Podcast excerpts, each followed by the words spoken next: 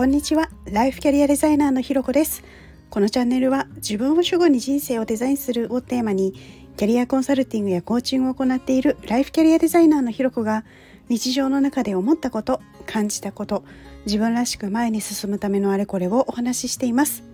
今日も耳を傾けてくださってありがとうございます。今日はテレビ初めてのお使いでモチベアップというテーマでお話をしたいと思います。えー、最初ねタイトル見た時になんじゃそりゃって思った方も いらっしゃるかもしれないですし、まあ、テーマっていうほどのテーマではないかもしれないです。あの初めてのお使いっていうテレビ番組ですねあの日テレの番組であのやってるものなんですけどこの「初めてのお使い」ってあの見た方はね分かると思うんですけれど子どもたちが初めて一人でお使いに行く様子っていうのをですね追っかけているあの、まあ、一種のドキュメンタリー番組なんですけれどもうですね私これが大好きすぎてあのまあ、今日配信をしているって感じなんですけれどそれがですね、まあ、今日の夜、えー、夜7時からあの放映っていうところもあるんですけどあのまあ、この時間帯この番組がやるその7時台の時間ってもうまさにそのご飯時であったりとかあの、まあ、何かねやる時間帯でもあったりするかなと思うんですけれどもう私この時間帯はですねあの家事も仕事も一切手をつけずに最優先で時間を確保してですねテレビの前にあのかじりついている時間になります。なのでですねあの、まあ、旦那さんと共有しているカレンダーにもこの時間はもうバッチリ時間を抑えていてあのなんならあの私より先にその番組やるっていうことを知った旦那さんの方が先にカレンダーに入れてくれるみたいなこともあるんですけれどでこの時はですねもう本当に私が全然使い物にならないっていうことをよくあの主人は知ってるので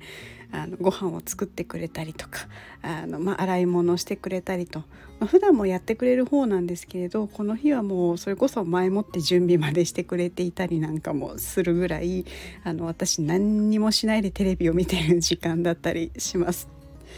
まあ、ある意味ですね、まあ、この番組あの先日配信したあのご機嫌にしてくれるっていう内容にも通じるあの私をご機嫌にしてくれるもののあの一つだったりもするんですけれどの本当ねご機嫌だけではなくてもさらにモチベーションアップまでさせてくれる本当私の心のサプリ的存在と言っても過言じゃないくらいの番組なんですね。で何がそんなにさせるのか、まあ、なんでそこまでモチベーションが上がるのかみたいなところなんですけれど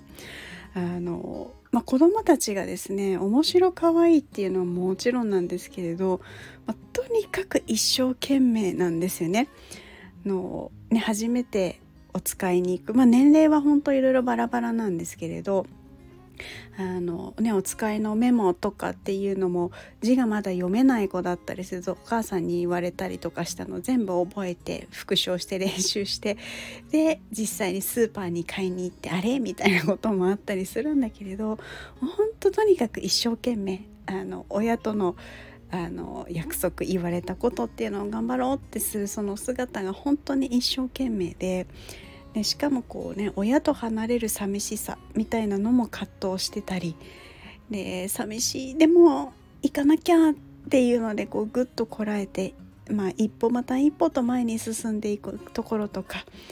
あのお店の人にね欲しいものが探せない時にお店の人に聞くの恥ずかしいどうしようって思いながらも頑張って勇気出して大人に聞いて助けてもらったりとか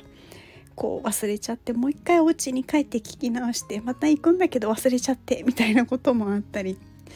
でやっと書いたって思ってもこう重たい荷物をですね結構な距離大人ので歩く距離だと大したことないかもしれないんですけどやっぱり子どもの一歩ってすごくちっちゃいしもう荷物って言っても本当にやっぱり大人が持つ以上に重たいものになるのでその重たい荷物っていうのをこう一生懸命運ぶ姿が楽しもしいなんだけどこう家に帰ってこう親の顔が見えたらこう緊張の糸が切れて泣いちゃう姿とかもうそりゃもういろいろ語り尽くせないぐらいいろいろあるんですね。もうこれだけで数分使っちゃったみたいなところも今思ってるんですけど。でそれにですね、まあ、あと子供だけじゃなくてその子供を一人で送り出す親の葛藤っていうのもまたね心にグッとくるものがあって。で子供にはね頑張れみたいな感じで頑張れるように力強く背中を押す言葉をかけるんですけど。でも子供がこうねお使いに出てから離れてこう何も手につかずにうろうろ心配でねうろうろしたりとかこうずっと外で待っているあの親の姿を見たりするとああ親も子供によって成長させてもらってるんだなっていうことがすごくわかるなっていうのを感じています。でそんなね親子の姿を見てグッときて必ず私この番組見ると泣いちゃうんですね。でやっぱりこう人が一生懸命頑張る姿ってめっちゃ心打つんですよ。でそれがまたこの番組はリアルだから余計伝わるみたいなところもあってでねここまででも結構いつもの時間よりオーバーなところもあるんですけどもうちょっとだけお付き合いくださいなのでまあ私のね初めてのお使い合いだけだとなんだか申し訳ない感じがするのでちょっと小ネタなんですけれどあのこういうふうにですね涙を流すっていうのはやっぱり心のデトックス効果リラックス効果ストレス軽減効果などみたいなあのいろんな本当効果があるっていうふうに言われてるんですね。でもちろんその涙を流すっていうのもいろんなシチュエーションがあると思うんですけどとこういう感動して泣くっていうのもいいし悲しくて泣いて涙を流すっていうのも同じような効果があの一定あるみたいなのでこうねなんかちょっとこうストレス溜まってんなとかななんかモヤモヤわさわさすんなみたいな時には例えばねあの、まあ、初めての使いでももちろんですしあのなんか自分がこう感動して毎回なんかこうグッとくるような映画だったり、まあ、本読んだりとかっていうのでこうちょっと涙を流すっていうのも一つこう何ですかね自分の心を整えるあの一つ方法として持っておくといいかななんていうこともお伝えできればとも思っています。でこうしてこう感動して、えー、泣いて一生懸命頑張る姿にこう刺激をもらってで私も頑張ろうみたいにモチベーションを上げてくれるのがその初めてのお使いということでですね今日は、えー、初めての使い入れモチベーションアップというテーマでお話をさせていただきました。